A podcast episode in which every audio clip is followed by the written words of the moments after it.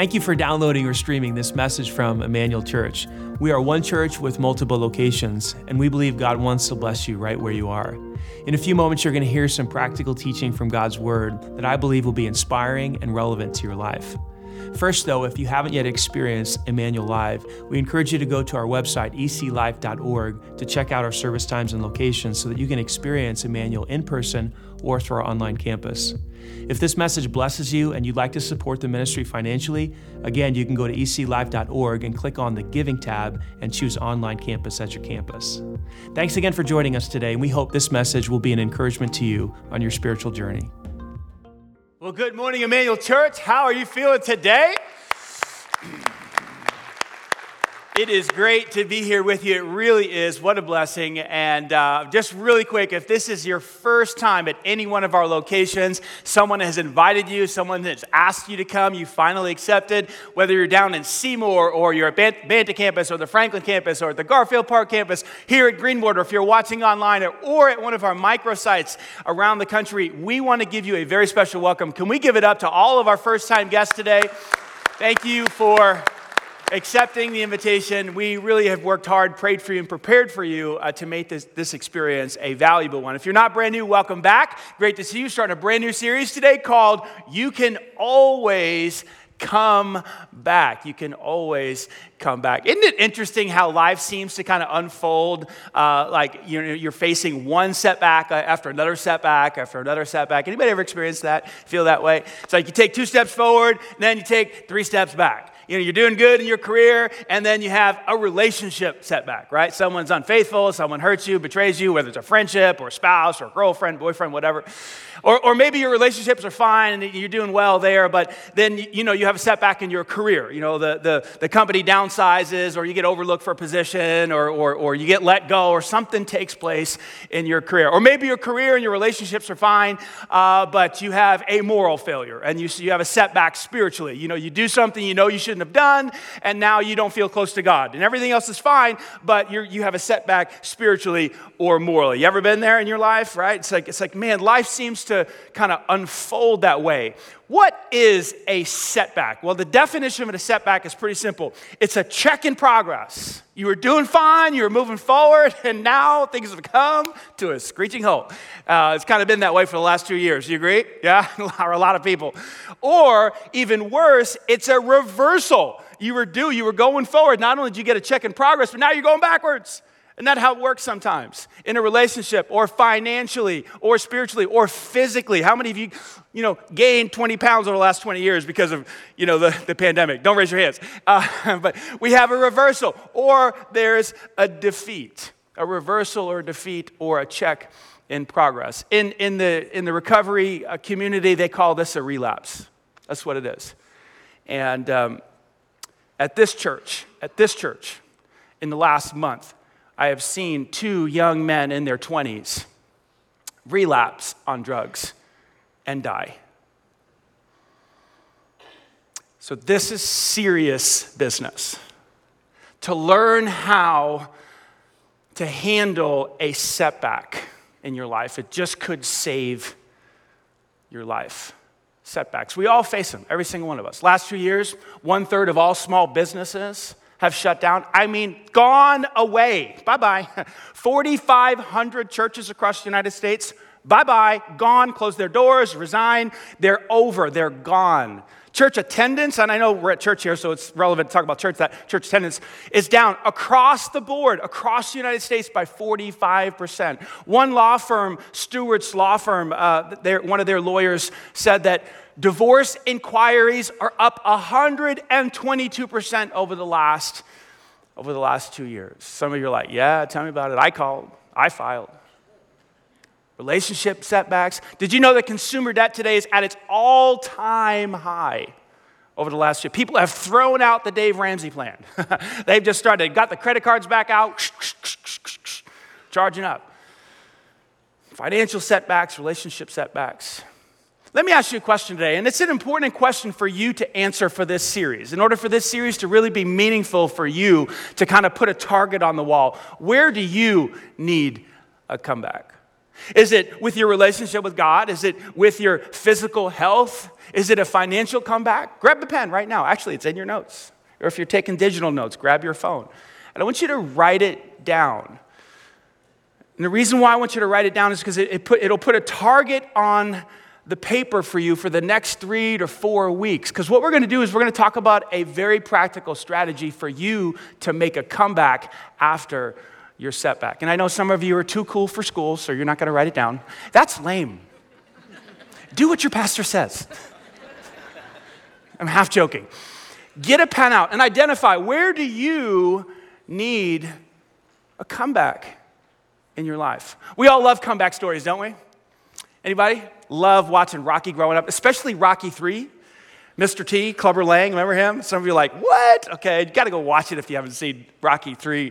You know, Rocky gets totally annihilated by Clubber Lang, and then he has to, you know, mount this comeback, and he goes to this training, you know, process. Don't you love the training scenes in, in Rocky? You know, it's like, you know, and he just, just transforms his body, and he comes back, and he, you know, he, and he beats Mr. T, and he, it's just such a great movie.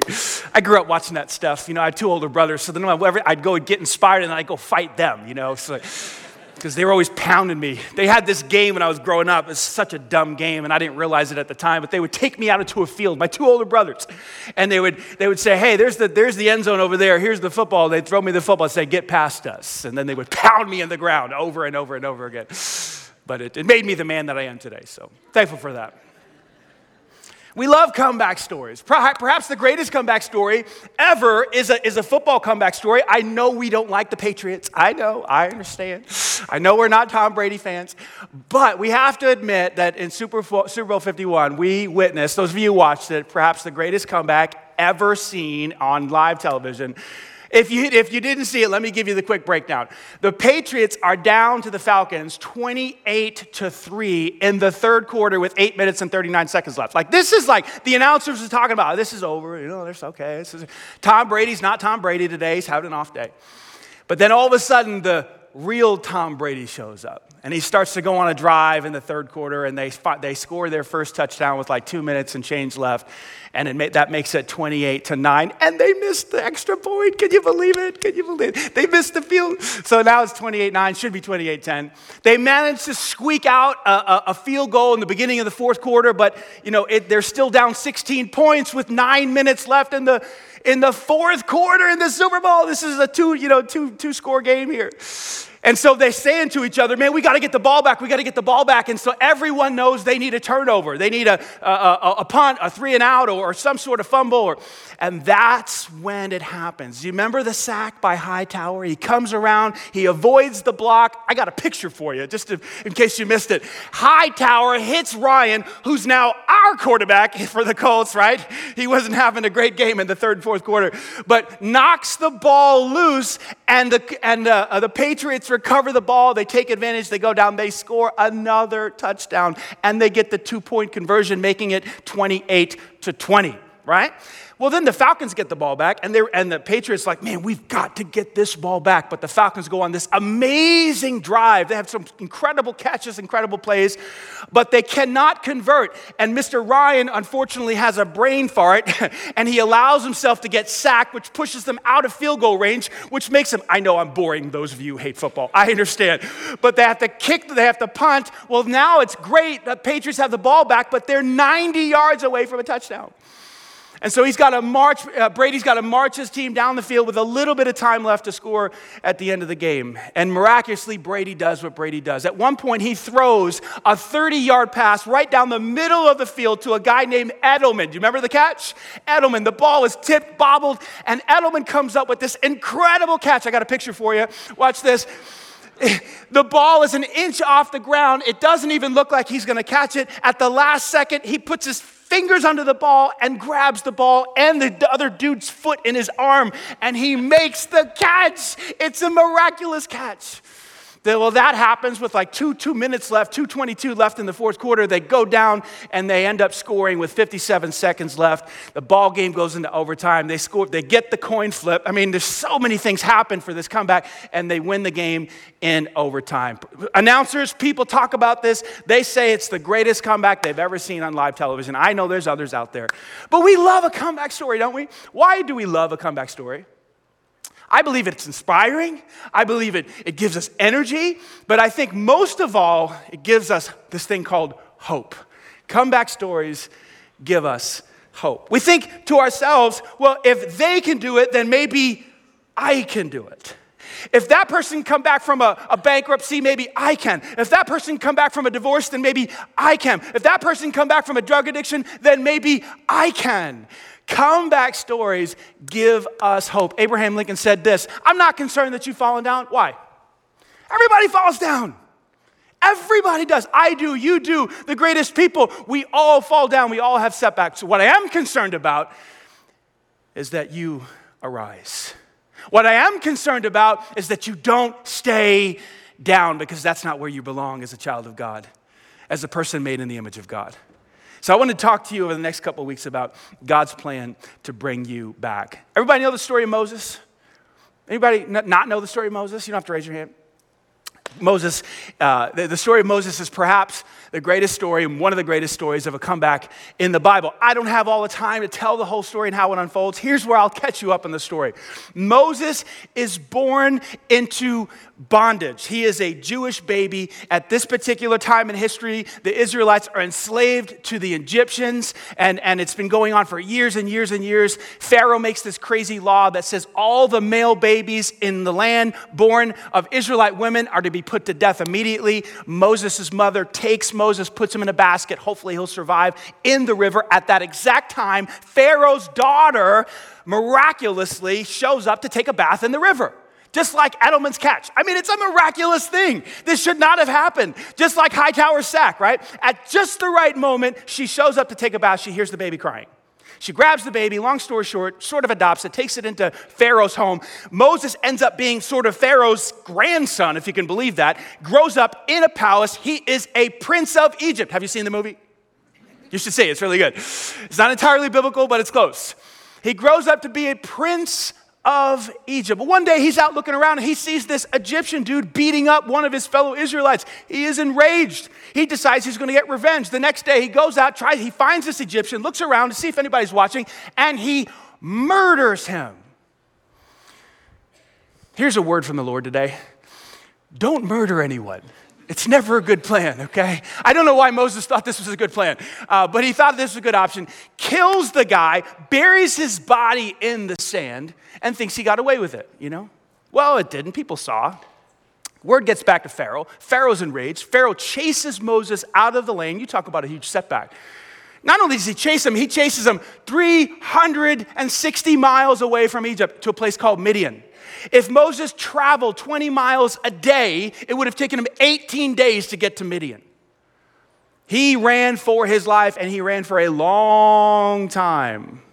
He meets a guy named Jethro at Midian, marries one of Jethro's daughters, has a baby, has a family, settles down for 40 years of shepherding in a place called Midian. You talk about a setback. He goes from the palace of Pharaoh to the isolation of a desert as a shepherd in Midian. Wow, what a setback. And that's why I want to pick up the story. Exodus chapter 3.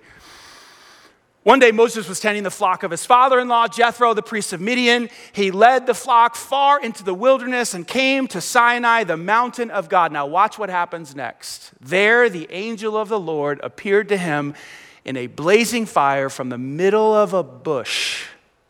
Moses stared in amazement. Wow. Here's, here's the first thing I want you to write down in your notes today God initiates the comeback. Moses has been there 40 years. He's got kids, he's got a family, probably coming up on being a grandpa. He's a shepherd. He's resigned. This is my life. This is I'm never going back to Egypt. I'm never going back to Pharaoh's house. I'm never going to be part of my people, my people's lives. I'm now settled here in Midian. and then God shows up. Isn't that how God works? You see, I want, I want you to hear something today, and maybe you won't believe it at first, first time I say it, but, but I hope you'll believe it by the end of this message. God wants a comeback for you. He's initiating the comeback. And he'll use whatever he wants to use, however he can use it to get your attention. For Moses' case, it was a burning bush. Maybe for you today, it's, it's my voice. Not nearly as cool as a burning bush. In fact, I wish we could get a burning bush up here right now, because that would wake some of you up, because some of you are sleeping. But you get my voice instead. He wants a comeback for you. This is the way God operates. In fact, in Genesis chapter 3, when Adam and Eve totally blow it, they choose the created thing over the creator. Remember, we just talked about that in the conversation series? Plunge humanity into sin. Guess who chases who in Genesis chapter 3? I'll prove it to you. Genesis chapter 3. When the cool of the evening breezes were blowing, the man and his wife heard the Lord God walking in the garden. He went for a walk. Now, you and I, what we do when we fail, when we blow it, when we sin, when we screw up, we hide in shame and guilt. And that's exactly what they do. So they hid from the Lord. I don't want to see God. Listen, I'm a screw up. I'm not worthy of being in his presence. I don't want him to look at me. I don't want him to be around me. All I want to do is get away from God. And many of you have been doing that for years. But that's not God's heart. He's out taking a walk, he's looking for you. Listen what happens next. Then the Lord God called out to the man, Where are you? God was not confused about where Adam was, okay? You know how us parents today, we've got our kids dialed in on our apps, like we know their exact location? Like we've got one in college, we still track them. well, my wife does. God is not concerned about Adam's physical location. He knows exactly where Adam and Eve are. He's asking the question for them Where are you? Why are you hiding? In other words, why are you so trapped in your guilt and your shame? That's not how I operate. You blow it, I come looking for you. God is initiating a comeback for you today. Amen? Amen? You guys are not with me yet. You're still asleep. God is initiating your comeback. Amen? Amen? Man. Why is God initiating a comeback? Because He's planning a comeback. Duh. He's got one in mind. He's got this whole thing thought out for you. He wants you to get back up, wipe you off, clean you off, and get you moving forward, making progress. But here's what's interesting about the comeback God's not, God, God's not going to do it for you. Uh uh-uh, He's not going to do it for you. See, we humans, we like to pray prayers like, God, would you help me find somebody? Would you help me get out of debt? Would you help me do this? Would you do, would you? And we pray prayers and we should pray prayers. But then you know what God does? He's like, okay, I'm going to work with you, but uh, how about you get on a budget? oh, you want to be free from pornography? How about you delete those apps? Like we're praying prayers, and God's like, okay, I'm good with that. Pray the prayer, but how about you take some action? Like, oh God, would you, would you provide someone to meet somebody? I don't want to be lonely my whole life. Okay, how about you like start take care of your body? How about you become a little bit more attractive? Put yourself out there a little bit. Like, like, see what I'm saying? Like, I know that sounds weird, but that's what God does sometimes. Like, you have to respond. It's a partnership. You want to come back, you got to respond. Look at, Mo- look what Moses does. Watch this. Watch this. This is amazing, Moses said to himself. Why isn't that bush burning up?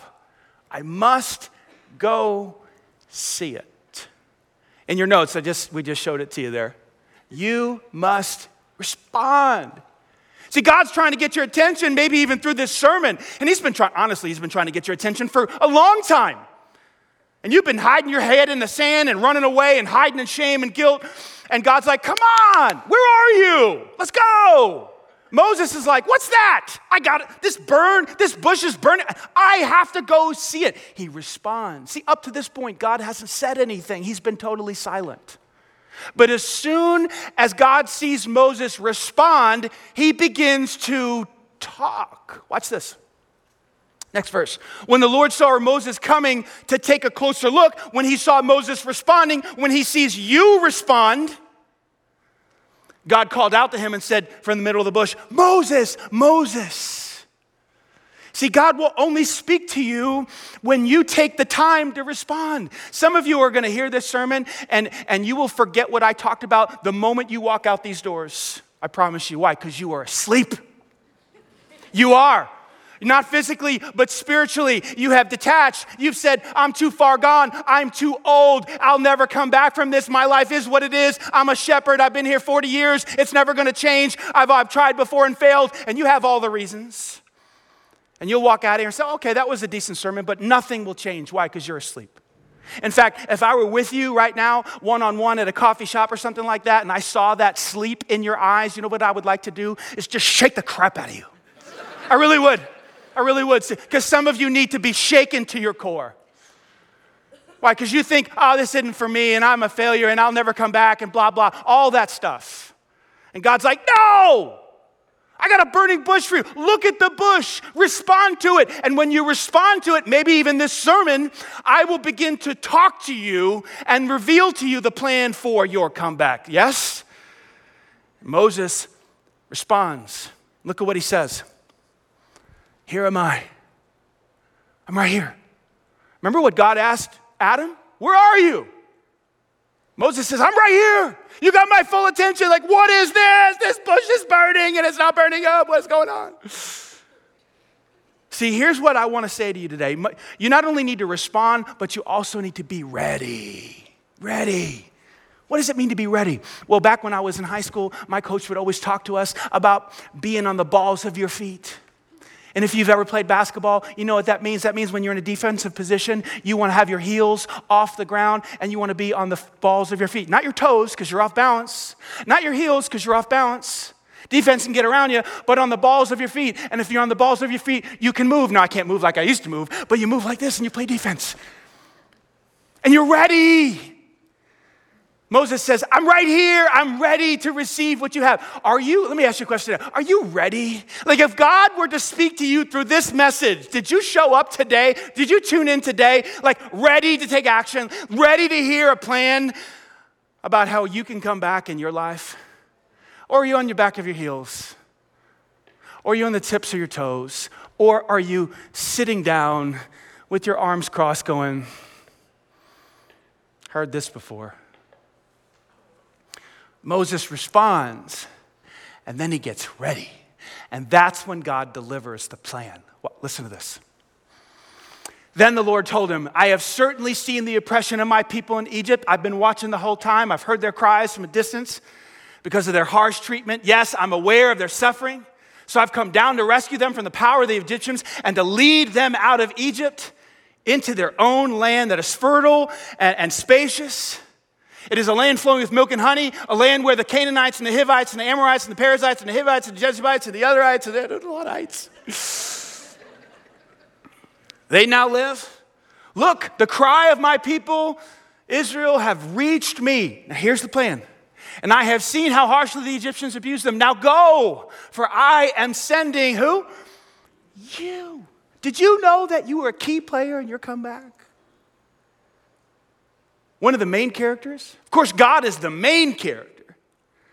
But did you know He's looking to you to be a main character, to take action, to move, to get up, to play a role, to do things? Get rid of things, add things, add new people, take things away from your life, get to new jobs, new places. I'm sending you to Pharaoh, and you must lead my people out of Egypt. Oh, so good. so much hope. It's like God wants to say to some of you today, I know that you had a relapse with drugs and alcohol. I, I know, but I'm going to deliver you out. Like, I'm going to lead you out. Like, you're going to be done with drugs. You're going to be drug free and alcohol free. That is my plan for you. We're going to say no to that stuff. A lot of times our comeback has to do with deliverance. God was delivering the, the Israelites out of bondage from the Egyptians. And he's saying to some of you today, I know that you're trapped in pornography. I know you heard the message from Pastor Aaron last weekend that helped, but you're still trapped. But here's the plan I'm going to deliver you to a spot where you are pure in heart. And there's going to be no more hooking up and no more masturbation and no more pornograph porn. And, and, and he's saying that to some of you today. That's just like, just like he's talking to Moses. And I know you've been trapped in anxiety for years and fear, and I know that you can hardly get through a day without those feelings of anxiety pressing in on you and almost choking you. But here's my plan I'm gonna deliver you out of that anxiety. to a place where peace and rest of soul is the natural condition of your heart. That's what he's saying to some of you today. And I know that you've had that terrible relationship, and I know that it's been difficult, but I'm to deliver you out of that, and I'm to heal that relationship, and I'm to bless that relationship. Are you ready for that? Will you receive that today? Because God has a comeback for you. Now, this is a critical moment for Moses, and it's a critical moment for you as I talk about, talk through some of those, some of those situations and comebacks. We hear God speak to us and, and through my voice or through a passage of scripture or even through a song or some other way through a friend or creation. We hear him speak to us with a burning bush type of th- experience. And then we hear it and we and immediately the voices run at us like a stampede of, of buffalo. And what are the voices? You know the voices, the voices of doubt. You can't do this. You failed so many times. Who are you to ever live without anxiety? Who are you to ever live without pornography? You've tried so many times to stop drinking alcohol. You've tried so many times to put the pills down. You'll never, you'll never stop that stuff. You've been living your life in anger for two decades. How could you ever think that anger, you could be delivered from the power of anger in your life? That's a stupid idea. And all the voices of doubt come into your head. Yes? Have you heard these voices, or am I the only one? I hear voices. Your pastor hears voices. Moses heard the voice. How do I know? Listen to what he says to God. Listen to what he says to the burning bush, the voice coming from the burning bush. Can you imagine? God's audibly speaking to him. He doesn't do that to us. But Moses protested to God Who am I? Who am I to appear before Pharaoh? Who, who am I to, to deliver the people of Israel out of Egypt? You, you understand? I've killed a man. I, have been out here ch- chasing sheep around, you know, for, for 40 years with a staff. Like, you think I'm a leader?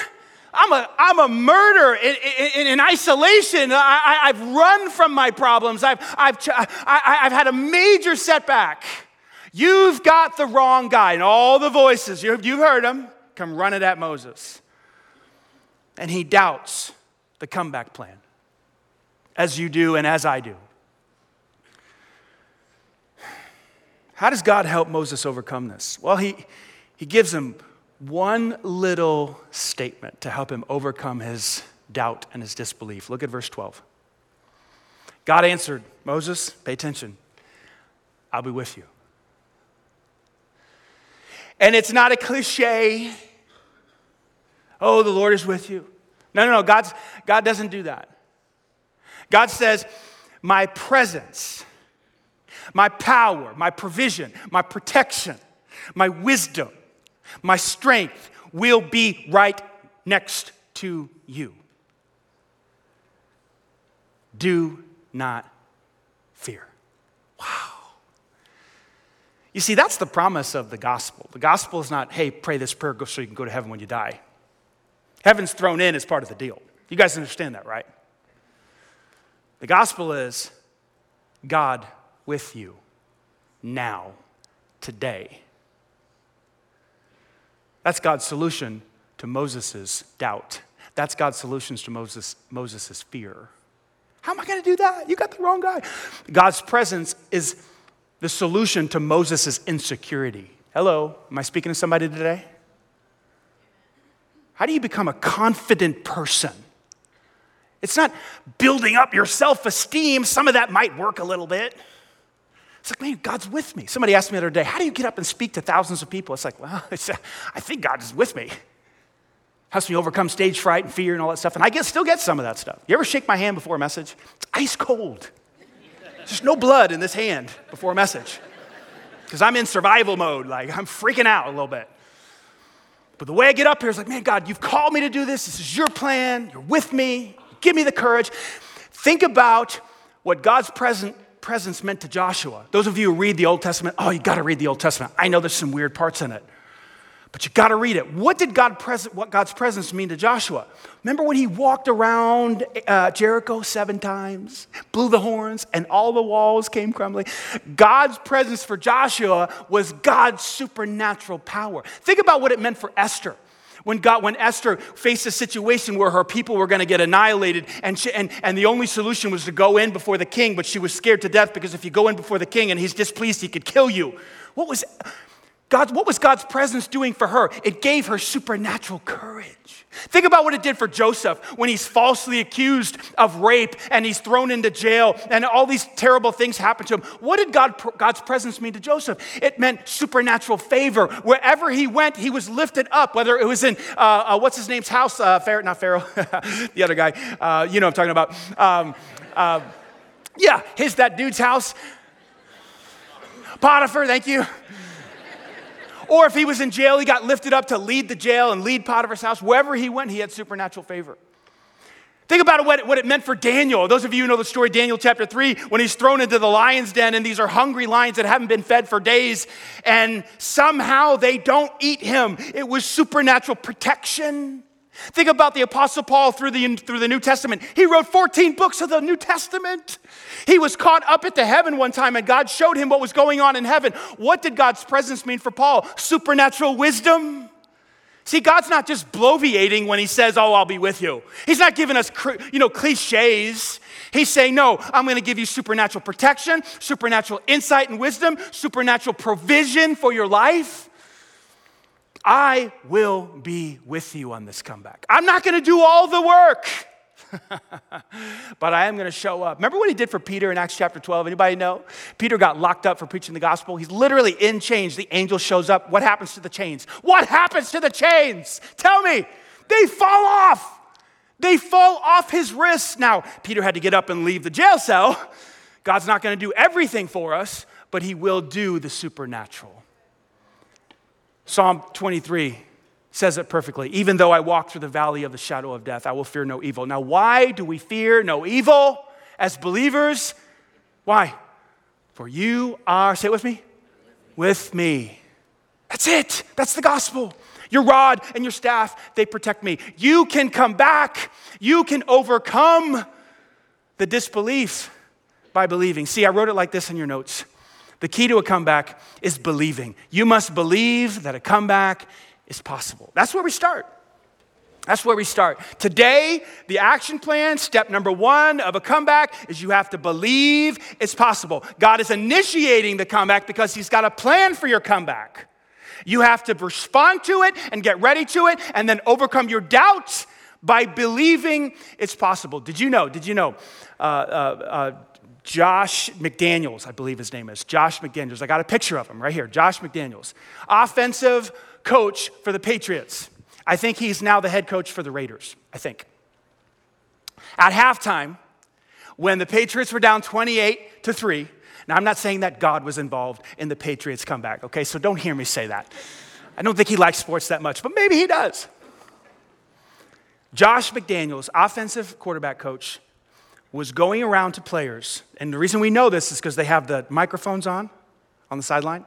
You know what he was saying to his players at halftime? Really simple. Do you believe we're going to win? You're, they're down 28 3. Do you believe we're going to win? And the players would respond back, I do. And he said, I do too. And he'd go to the next player, Do you believe we're going to win? I do too. Do you believe we're going to? Why did he do that? He was trying to instill belief in them because he knew that if they didn't begin with belief, they didn't have a chance. Even the announcers were throwing in the towel against Tom Brady. This thing's over. Wow. One time, this little boy, a father brought a little boy to Jesus' disciples, and he had a demon inside of him. And, and, they, and the father was asking Jesus' disciples to help and they couldn't do it. They tried and couldn't get the demon out.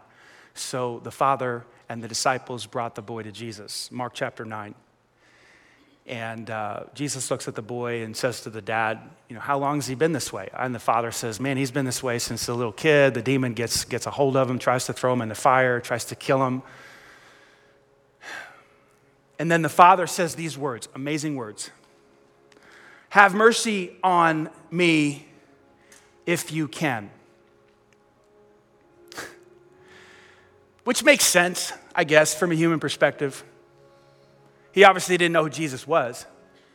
I want you to see how Jesus responds. What do you mean, if I can? Like, what are you talking about? Do you know who I am? Have you not heard that I turned a couple of fish and a couple of loaves of bread into enough food to feed 5,000 people? Have you not heard that I, that guy that didn't have his eyesight, like I gave him, like that leopard over there, like he had terminal disease and I healed, did you, have you not heard? What do you mean if I can? See, here's, here's our issue. Here's, our, here, here's, the, here's the situation, if I can sum it up like this.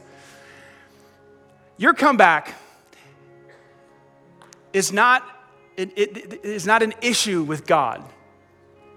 Like the, the problem is not with God. It's, it's not that God's incompetent or he's not able. Like, it's not his issue. The issue is with us. Look what he says. Anything is possible if a person, say with me, believes. Like, the, like Jesus is like, what do you mean if I can? Like, I'm here. Like, I showed up.